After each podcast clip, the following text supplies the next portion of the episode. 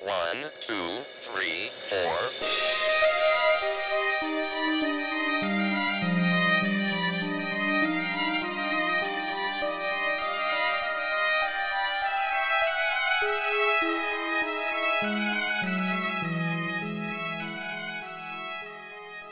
Hi, guys. I'm Marie, And I'm Maddie. and we're here recording Lost in the Woods. Yep. We're not lost in the woods, though. Unfortunately. we wish we were. We cannot wait for some hiking to open back up. We're kind of going stir crazy, as are the rest of you, I'm sure. Yes. I think everyone's going stir crazy right now. Everybody a little bit, yeah. And it sucks even more because it's freaking nice out. I know. It is nice out today. It's beautiful, But yet we are indoors. but we are indoors. Yep. We were hoping the quarantine was going to be fully lifted on May 4th, but it's been extended. Uh, but yeah, we wanted to say thank you, everybody, for coming to listen to another episode. We really appreciate everybody who listened last week and interacted with our video. Lots of feedback on Madison's attire. if you haven't seen the video, we posted it on Instagram. Go tell us that you like my outfit because my mom thinks I'm crazy. It was bicycle shorts, you guys.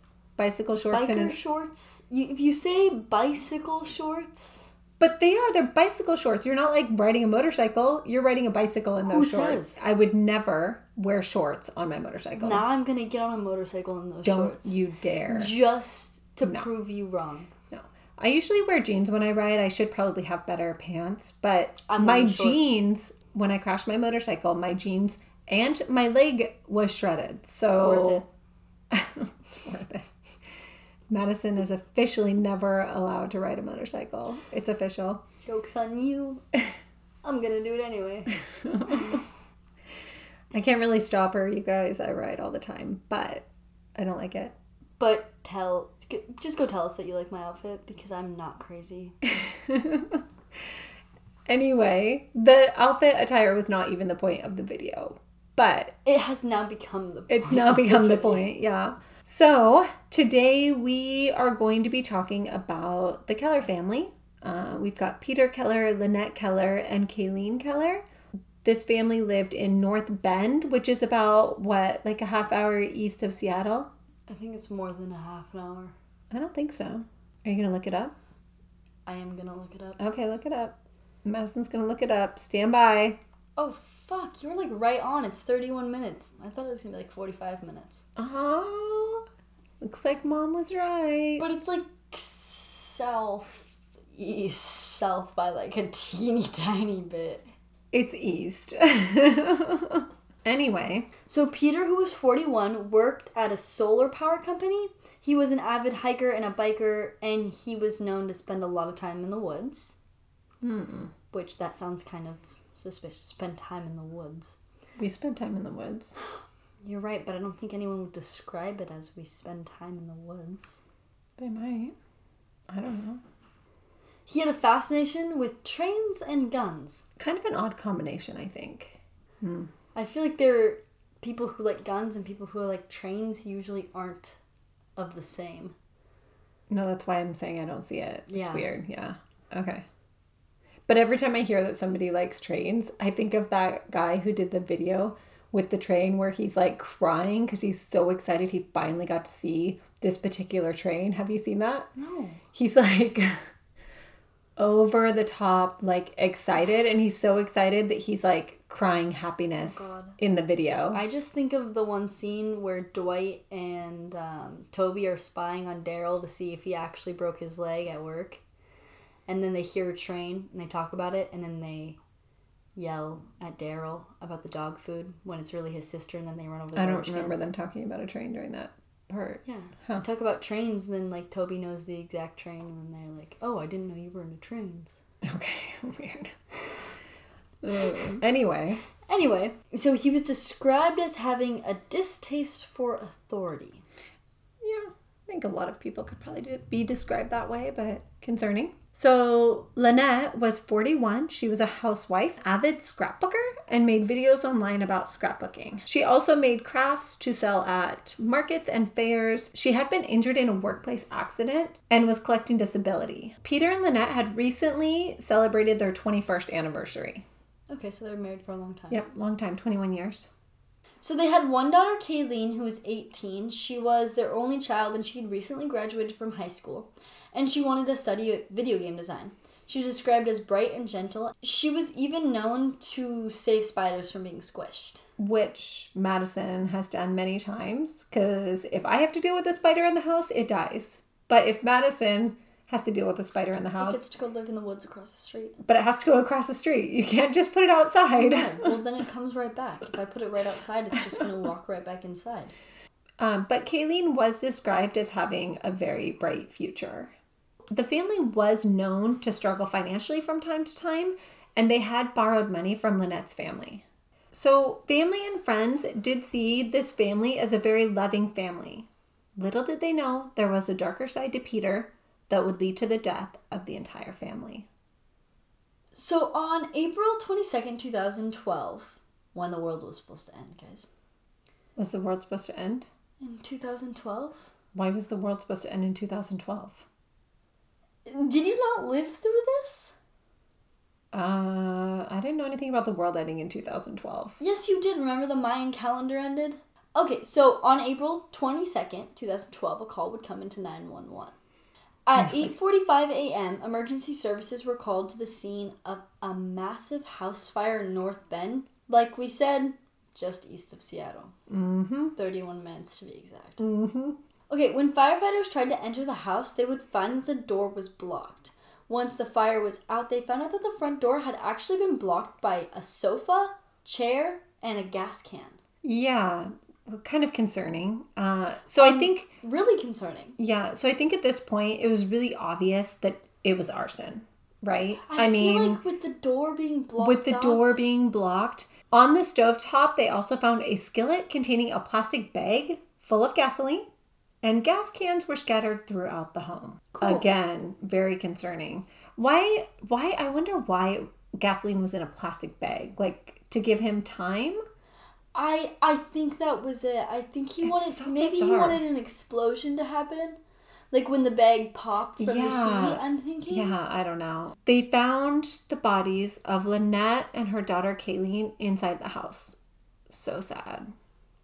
It was apparent immediately that they did not die from the fire or any kind of fire related issue like smoke inhalation or anything like that. So then the fire was just to like try to hide forensic evidence. Then. Well, yeah, so I, I think that at this point they're assuming that the house was intended to completely be destroyed by this gasoline, by uh, the doors being blocked. The problem, though, in this case, is that the neighbors immediately noticed the fire and 911 was dispatched so quickly that they were able to put the fire out, barely doing any damage to the house. So it would make more sense for someone to start a fire in the middle of the night, like at one a.m. or I would think so too. Yeah. then it would would- take longer for people to notice, longer for the fire department probably to get there. Because I feel like that for our house, if one of our neighbors, sorry, our neighbors, if you listen to this, I feel like it, if it was in the middle of the night, it might take like an hour for us to even realize, especially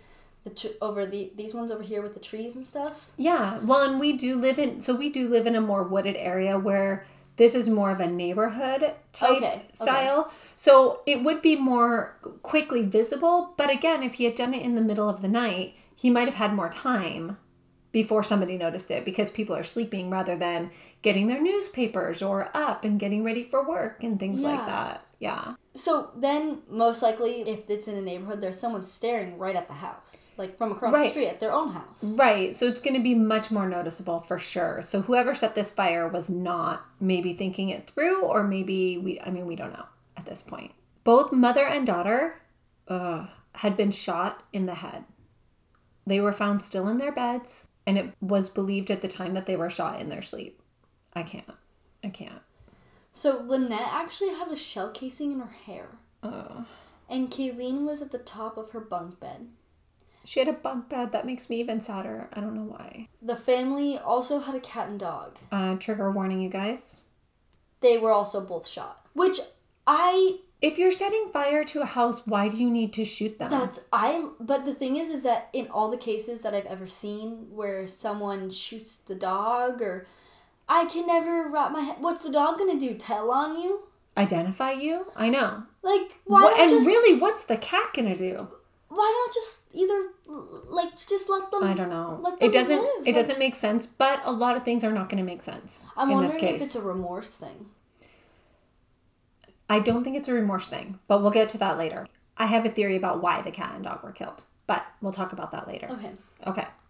Okay, so the husband and father, Peter Keller, was nowhere in the house to be found. Suspicious. Yeah, I, I think this was suspicious right away to authorities. Where's Peter? He's missing. His family is dead, and his house has been set on fire, right? This is kind of a strange thing to walk into. They would also find that two days before the house was burnt down, one, he had stopped using his phone. So for two days, there had been no activity on his phone. Two, he had withdrawn $6,200 from their bank account. His weapons were missing. Hmm. I wonder Remember, he's a gun enthusiast, so he did have a lot of weapons. did they- he have trains? I don't know. Maybe. But his weapons are missing, which is concerning immediately. They did find his truck a couple miles away from the house with the keys in the ignition and the door unlocked, Cool. That's how I leave my car. right? His mountain bike was also missing from the house. So I think immediately Peter's a suspect. So I feel like in any case, the spouse is always immediately Number suspect. one, right. Always number one suspect. not only that, but Lynette and Kayleen were killed in their sleep. So it, it's not like some big event happened where Yeah, someone like breaking it, broke into. Yeah, right. So I don't know. So immediately, Peter's a suspect. When police interviewed Kayleen's boyfriend, they learned that Peter had built a survival shelter. Yeah. And not only that, mm. but he had been preparing for the end of the world. Okay. So to be fair to our preparing community, I guess, some people do feel the need to be prepared for any situation, right? Also, this was in 2012. Remind you, as my mother doesn't know, apparently, but to anyone else who remembers. Oh my gosh, this, I didn't even think about that.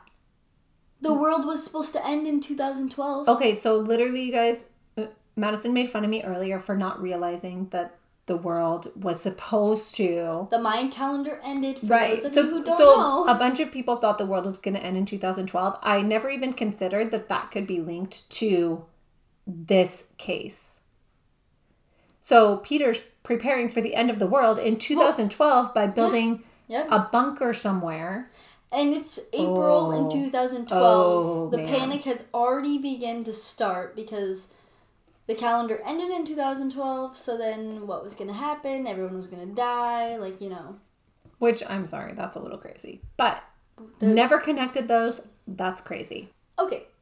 So Peter's coworkers had also said that he spent a lot of time in the woods. Once again, spent a lot of time in the woods. I know it's kind of a weird. He must have talked about it a lot That's what I'm for thinking. so many people to be like, oh, he spent a lot of time in the woods. Because I feel like that if I were to think about anyone I know who hikes, backpacks, us, and other people that I know, I would not describe it as spending time in the woods. Well, but also we talk about the hike, we talk about our gear, we talk about things that happen on the hike. Maybe he's just talking about like spending time in the woods. well, he must. He must, yeah. Because it's not like people are saying, oh, Peter did a ton of hiking. They're not saying that. They're saying Peter spent a lot of time in the woods. Very strange. But no one knew where he was ever at in the woods. Right. No one knew where, like anything. My burp tastes like strawberry banana. Okay, hurry up. The fridge is going to come back on. Okay. Oh my god. That was weird. Okay, so you guys, we have a fridge in our recording room and it is so loud and we don't normally notice it when we're recording, but when we're editing, we're always like, "Oh my gosh, we didn't notice that because we try to stop when the fridge turns on cuz it just it's just a weird background noise. Which I don't know if any of you have even noticed it because I don't think anyone really will. Madison thinks that nobody will notice. I feel like it's so obvious, but I just predicted it. Peter had also told his work that he'd be taking some time off work and that he mm-hmm. may not come back at all. I wonder if he gave them a reason. So at this point, police decided to put the public on notice, warning them to be vigilant while hiking or out in the woods, because I think by this time they're assuming that maybe he's out in the woods. They've learned about his bunker? They've learned that his mountain bike is missing. Yeah. Yeah, So it all adds up to uh, he's in the woods. he might be in the woods. Okay, so in the house after the fire had dissipated, the police found pictures in a safe of a bunker. Mm. One picture looked like it was taken from inside the bunker, and they were actually able to use forensic comparisons with a photo that was taken in the same area to determine that it was near Rattlesnake Ledge, which is a hike we've done. Yep. In the safe, they also found some plans written in Peter's handwriting that showed that he had plans to build labs for viruses and nanobots. Wow. No one seemed to grasp what the ultimate plan had been, but it did seem that he had a lot of plans circulating around this bunker end of times scenario. 2012, guys. 2012. Like Maddie said earlier, Rattlesnake Ledge is a hike that we've done many times. It's a little crowded for our taste, but it's close by. It's nice and short. The baby can do it. So, It's always been foggy when I go to oh, so sometimes it's foggy at the top. I've had about half and half luck with fog versus not.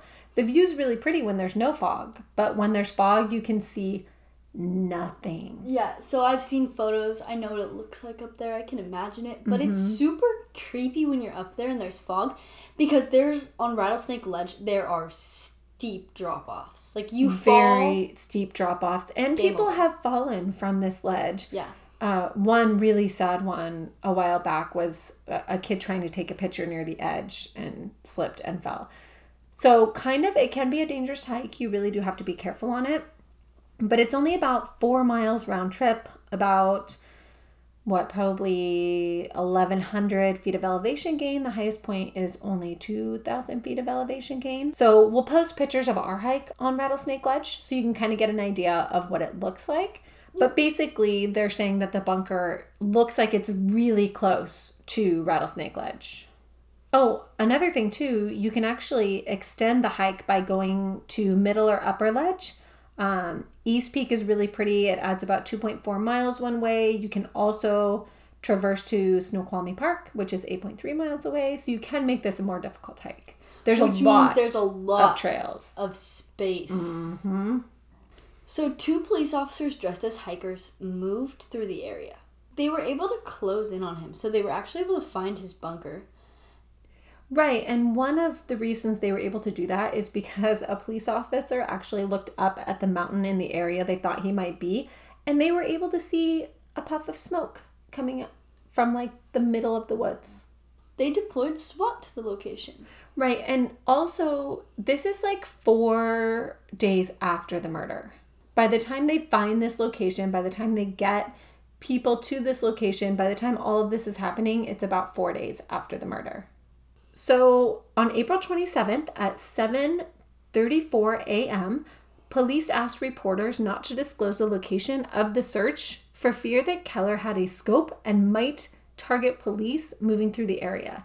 They were also worried that he might have a scanner or a radio and would know that they were coming for him. Which is reasonable because he was a doomsday planner. I'm sure he has radios and scanners. Oh, and for sure. For sure, yeah.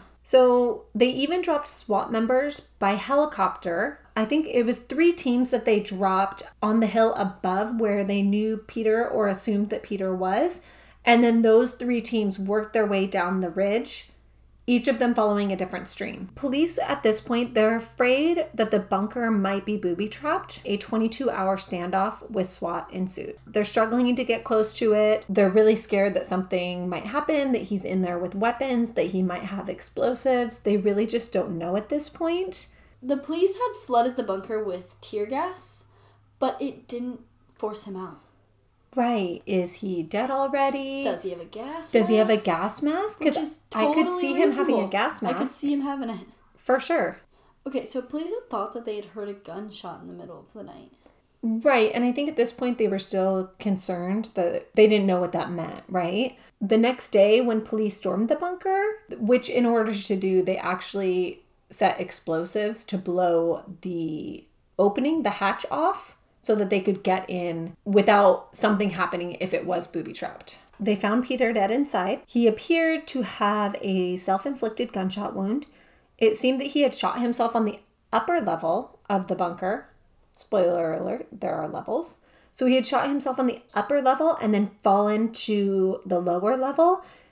They also found a radio beneath his body, confirming that he had been listening to their correspondence. Police said it was almost like a log cabin underground. It seemed that he planned to live out his life there. They found video diaries in the bunker too. It seemed to be clear that for eight years, eight years, Eight years, that's a long time. Peter had been planning for the end of the world. Two weeks before Peter killed his wife and daughter and escaped into the wilderness, he made a video. Uh, so we're gonna play just like a little snippet of the video for you guys about Because this is a long video. Yeah, it's about it's about 10 minutes long. We're going to play just 2 minutes and then we'll kind of talk about that. So, yeah, here's the video. This winter's been pretty brutal. It's been really slowing me down. I was hoping to be done about a month ago, but it's just constantly snowed, and last month has just been really, really wet and rainy, and uh, it's just just couldn't do anything for a long time. But I'm hoping now that uh, the weather is going to change. It looks like it's getting better, it's starting to switch over can finally get everything up here and finish this off, finally do what I have to do and get it out of the way. At this point, I don't know what's going to happen. It, I may get uh, caught right away. Basically, if I get caught, I'm just going to shoot myself. So, I mean, I could basically be dead in two weeks or three weeks. I don't know. It's all up to chance at this point. So, I don't think anyone knows where I'm at. But if they put it together, who knows? At this point, I have to take that chance. So it's just going to be a point of, you know, go as far as I can. My, I do have my escape, and that's death. I can always shoot myself, and I'm okay with that. So I'm getting to the point where just trying to live and pay bills and live as a civilian and go to work. I just it just freaks me out. It's actually more comfortable for me to think about living out here, um, robbing banks, pharmacies, just taking what I want for as long as I can.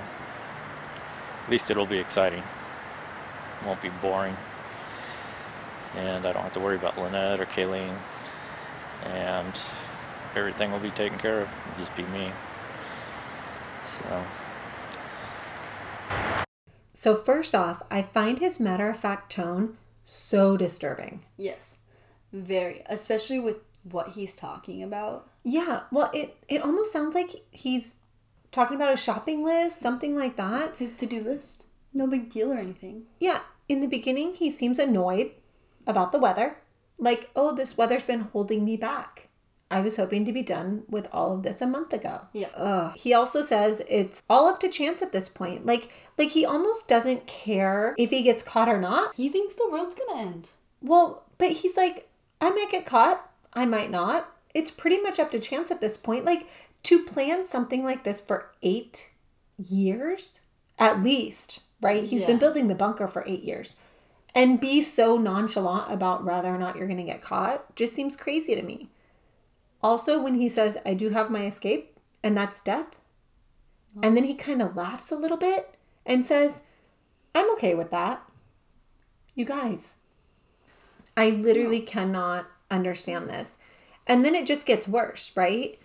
So he's basically saying it's getting to the point where just trying to live and pay bills and live as a normal civilian and go to work, it just freaks me out. I'm sorry that freaks you out. That's normal though. Well- Welcome to society, my friend. Not only that, but this is something that I find very strange. He's never not been a civilian. he has always been a civilian. He's not military. He's not, he was never living a different, more exciting life. Which is why it's really weird that he uses that term. Right. I, so I find that kind of strange. Because if you haven't been in any situation where you would use the term civilians, why would? Because you are a civilian. Why would you? You are. Well, and that just makes me think that in his mind, He's something greater. Yes, something like that. Okay, and then he says it's actually more comfortable for me to think about living out here, robbing banks and pharmacies and just taking what I want. At least it will be exciting. It won't be boring. What? Like, I feel like he's just upset about his boring life and just can't live it anymore.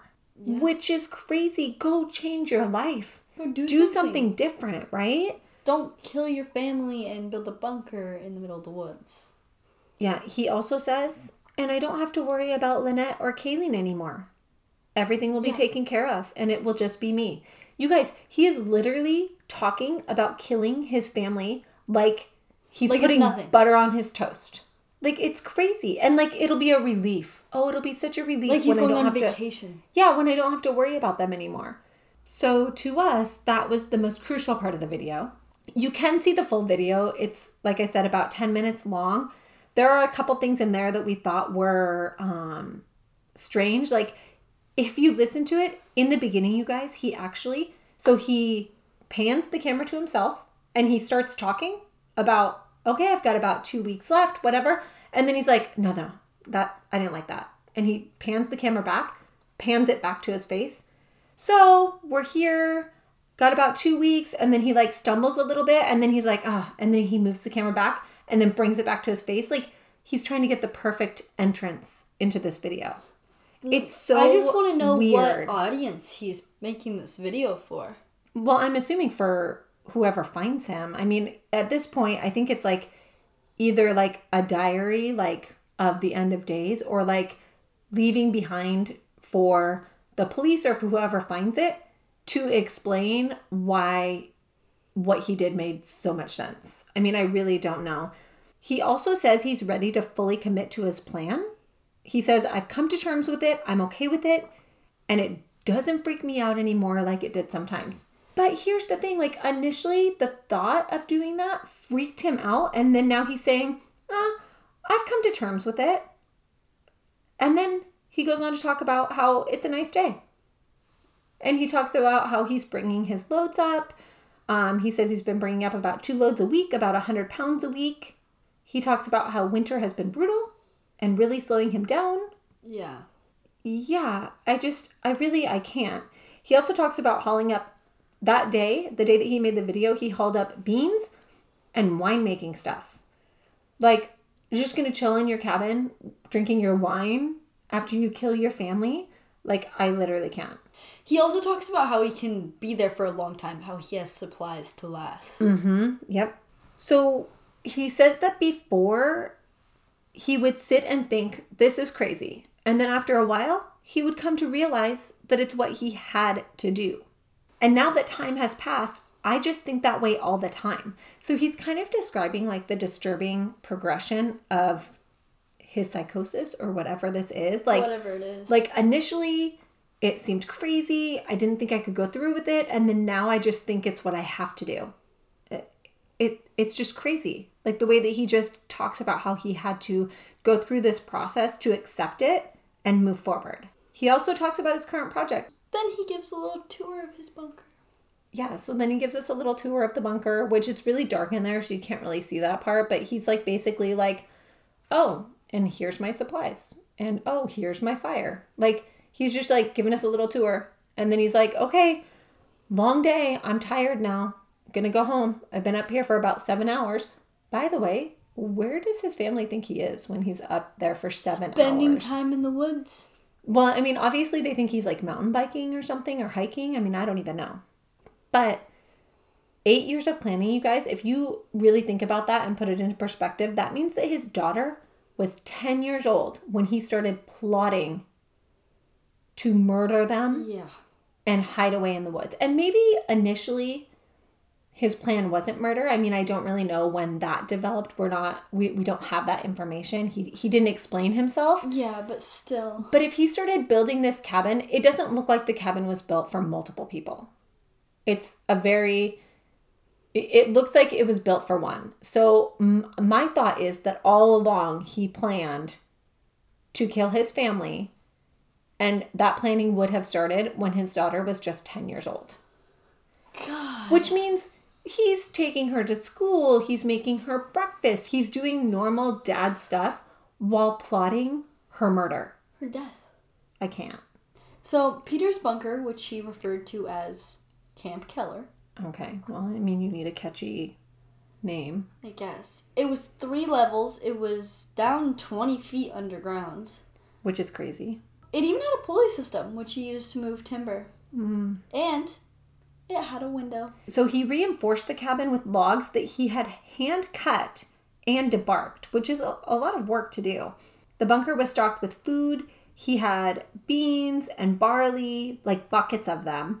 He even had silicone packets in with some of the food, so that draws the moisture out so that the food doesn't go bad. He even had a bucket of candy, you guys. And according to this bucket of candy, 100 grand bars were his favorite, So he had bottles of water and Coke. which were neatly lined up, by the way, Of course. of course.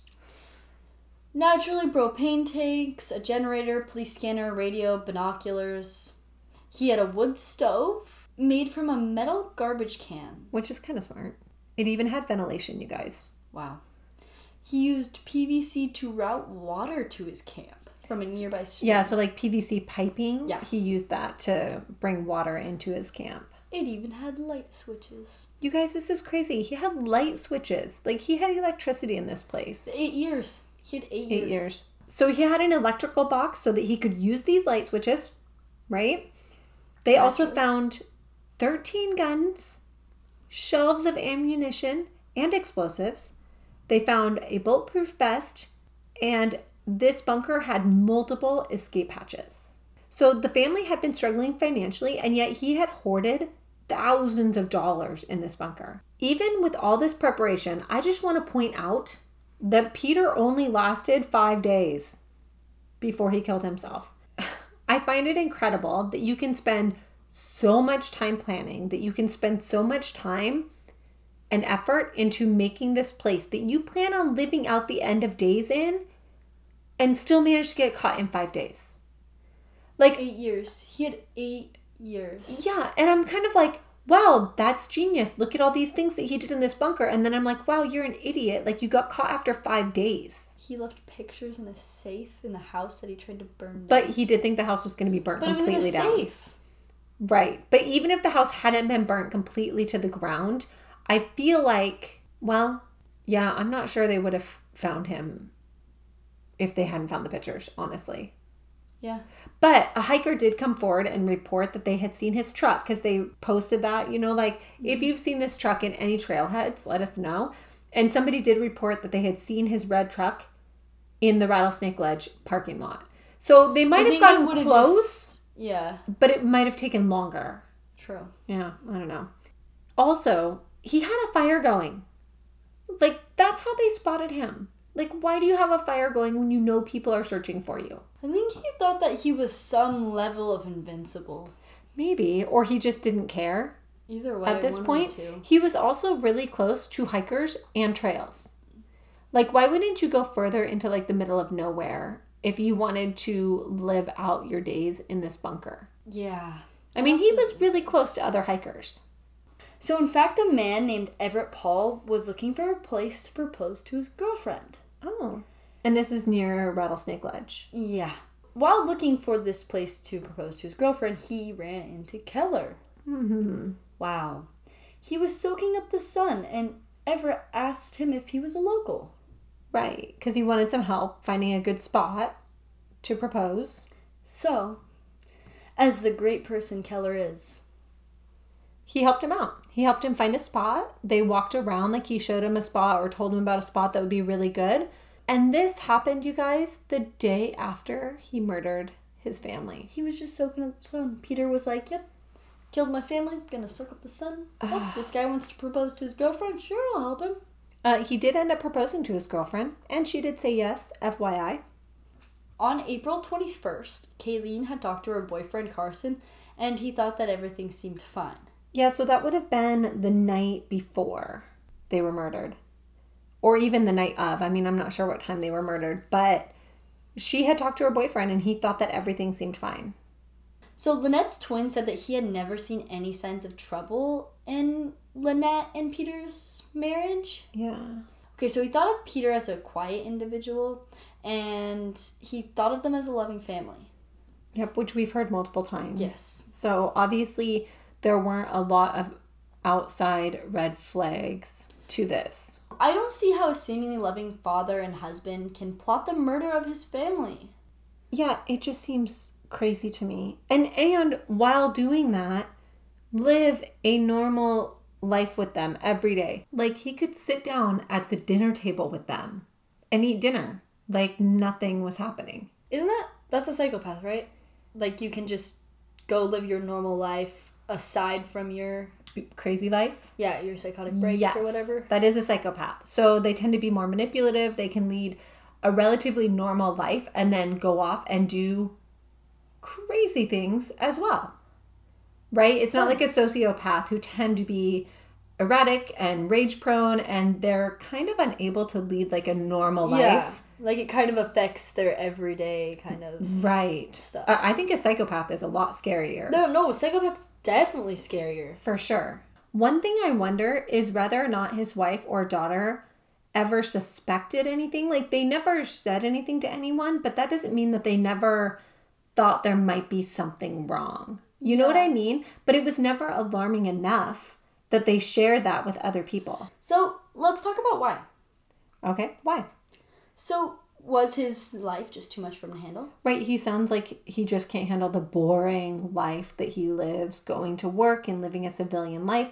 Like to me that seems like a crazy reason to kill your family. So I don't know about that. Did he have delusions of grandeur? I would say probably. I don't know. So Peter would be considered a family annihilator.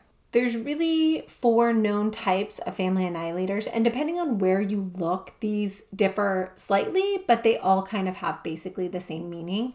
So the first one would be like a self righteous killer. Usually they hold the mother of the family responsible for the breakdown. This often includes some sort of loss of their children. So, like, say a divorce happens and a mother's going to take the children away from the father. That can prompt a family annihilator to to act. So the second type is a disappointed killer. They believe that their family has let them down somehow. Their outrage can be sparked by something as simple as a child not following the rules or even religious beliefs. So a lot of times they have these expectations that their children are going to succeed and they're going to do these things and when that doesn't happen they feel like their family has let them down in such a way that they act out. And a lot of times that is tied to religious beliefs.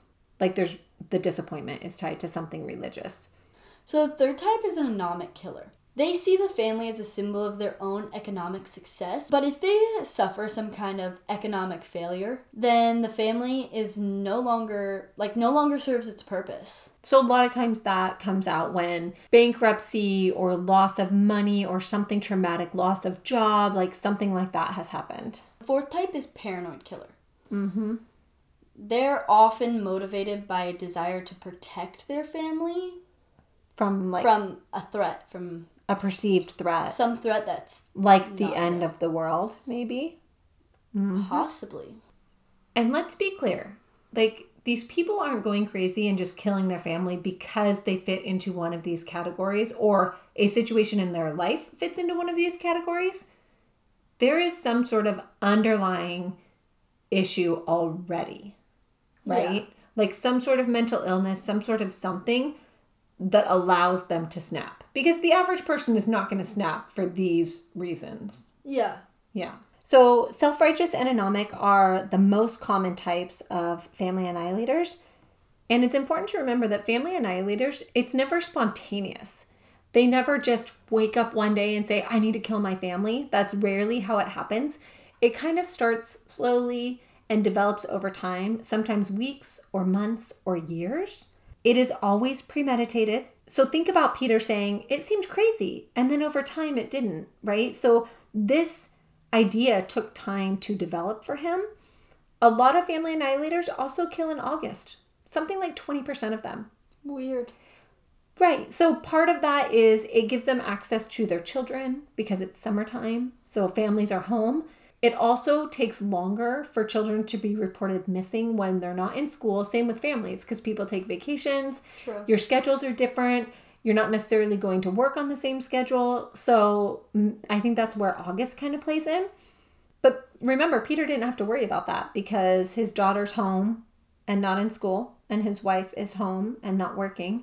So he he had a very flexible time frame. Yeah, he did. You really you can't even compare a family annihilator to say a serial killer, right? Like the mentality is totally different. Not to mention there's not the cooling off period. But I mean like the process that they take in order to get there. Like I would say a family annihilator more closely resembles an active shooter or something like that. Yeah, because they're building themselves up for one single event, like one goal that they have. Right, they have like their end game. Yes. So when we look at the five stages of an active shooter, the first one we have is fantasize. Um, which a lot of the killers will think about what they need to do and how they need to do it, and some even consider how it'll be portrayed in the media. Yeah, I think that's pretty common. Like people wonder what will be said about them. They wonder, like, will people think they're a hero? Like, what will people think? Uh, the second phase is planning. So they decide what the best time would be and the best place to complete their actions would be and what tools they'll need for it. Yep. And then the third phase would be preparation. Which is them actually getting the supplies they need or like emptying their bank accounts, building a bunker, Right. or getting rid of things that they don't need. Yep. Uh, the fourth phase would be the approach. Which is when the killer is committed. They they know they're gonna do it at this point and they're gonna make sure that everything's in place for them to complete what they're what they need to do. Yeah, I think it's like the more of a mental thing. Like they have now decided That, that this they is what they're doing. Yep, that this is what they're doing. And then the final stage would be implementation. Which so is them the actual the act. action. Yeah. So I mean, if you really consider these categories and these things, I mean, I think that Peter Keller really fits well into this description. And I'm not saying all family annihilators fit into this description, but I think that Peter kind of does. So I just wonder if this is something because there's not enough information out there or enough known about family annihilators. And I think part of that is because people just can't fathom the idea of killing their families. Like it doesn't make sense to them. So it's hard for them to really understand and research. And I feel like this could be an approach that could be taken to better understand them or to better see the warning signs, maybe even. So if we go back to the four categories of a family annihilator, which, if you remember, are self righteous, disappointed, anomic, and paranoid, I would say that Peter Keller is probably a paranoid killer with a dash of anomic. And the reason I would say he fits into those two categories is because, one, on the paranoid killer side, so he thinks the end of the world is coming. And I think that in his mind, he needed to kill his family. One, either just so that he could go off and not worry about them, or two, to protect them from some unimaginable future, right? And it kind of ties into why I think maybe he killed the cat and dog as well. Like he loved them and he didn't want to see them live whatever future he thought was coming their way, right? Yeah. And then anomic a little bit, I think he kind of fits into that category because the family was struggling. They were struggling financially, they were struggling. Like he might not have been in a ton of financial problem, Yeah. but I think that the way he felt about living the boring life and the way he felt about how he just couldn't stand or handle to do that one more day, like I feel like that might lean more on that the anomic side. Yeah, I think you're right. I think that that I think that fits Peter's description pretty well. Also, I mean, we don't really know. I think Peter was mentally disturbed, but maybe he just didn't want to deal with life anymore. Maybe he wanted to be selfish. Maybe he wanted to go off into the woods. We really don't know, and he really didn't leave us enough evidence. Like maybe the end of the world was his excuse for getting rid of his family I mean, I don't really know. Or maybe he felt like his family wasn't going to be able to survive without him and he wasn't going to be there for them because he didn't want to live the boring life anymore. So he didn't want to like leave them behind. Yeah, because maybe- so bizarre. Yeah, He kind of strikes me as someone like as that like he could like I want to go live in the woods, but they're not going to be able to survive without me. So I better make sure that they don't have to live that life. yeah.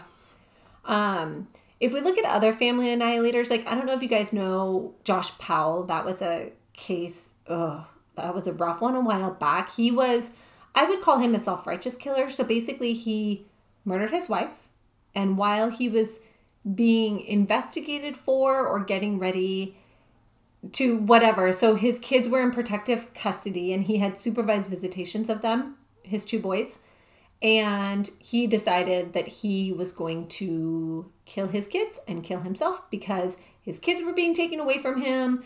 He couldn't live without them. Like he blamed their mom, which is probably why he killed them initially. Yeah. So I think that what ended up coming out was that the couple was getting ready to split up. And instead of Josh letting that happen, he killed her, hoping he would be able to get away with it. And then when the police started closing in on him, he decided he was going to kill his kids and himself. In a, in extremely horrific. Extremely horrific way. I don't It's know. a if you- really it's a really disturbing case, but it it's so disturbing, you guys. Like he basically took like a hatchet to his small children and then lit the house on fire. And neither of them died from their wounds. They actually died from smoke inhalation. So they were still alive when he lit the house on fire. And the social worker was coming up the path to the door right behind the children. And he basically like looked at her slammed the door in her face. Yeah, he kind of like almost smiled a little bit and then he slammed the door in her face and locked it. And she could hear the children screaming. She could smell the gasoline and she's on the phone with a very incompetent 911 operator Ugh. who is, you know, basically not understanding what she's trying to tell him. And then just telling her to back out of the driveway. So she does, and then the house blows. Yeah. Anyway, super incompetent, super crazy case. And I think it'll change our system a little bit for the rights that parents in this situation have because he should have never been having visitation at his house. It should have been in an environment that the social worker could control, and she had no control over what was going on in that household.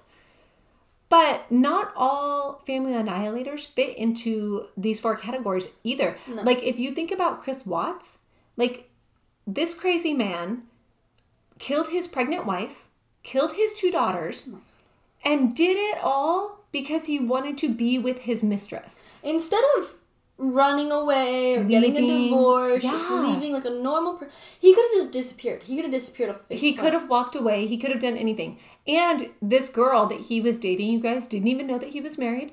Didn't know he had kids. No, had no. She had absolutely she actually clue. helped bring him down. Nicely done. But that's a family annihilator that I think is the most bizarre because literally you're not killing yourself, right? Like you're you want to keep on living, but you just want to be with your mistress. So there was no imminent danger to his family. He wasn't killing them to spare them from some unimaginable event.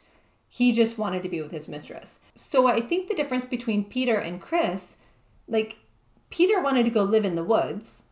Chris wanted to go live with his mistress. Which they're the same in that way. They're the same in that way. However, Peter thought, I think, that he was sparing his family from something and that they had to die. Where maybe Chris thought the same thing. Maybe he thought his family couldn't live without him.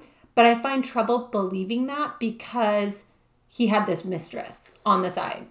Yeah, I think that he just didn't didn't want to pay child support. I think that he just thought it would be way easier if he just killed them. Well, and even if he didn't want to be with his wife, maybe he didn't want anybody else to be with his wife either. Yeah. I do think that Chris Watts is the worst type. But yeah, that is the story of Peter Keller and his family and his crazy ass bunker. and his crazy bunker. But yeah, thanks for listening, you guys. Thanks for showing up again. We're so excited to have all of you uh, tuning in and listening. And we really appreciate you guys. Yeah. Yeah. So thanks for tuning in, and we will see you next week.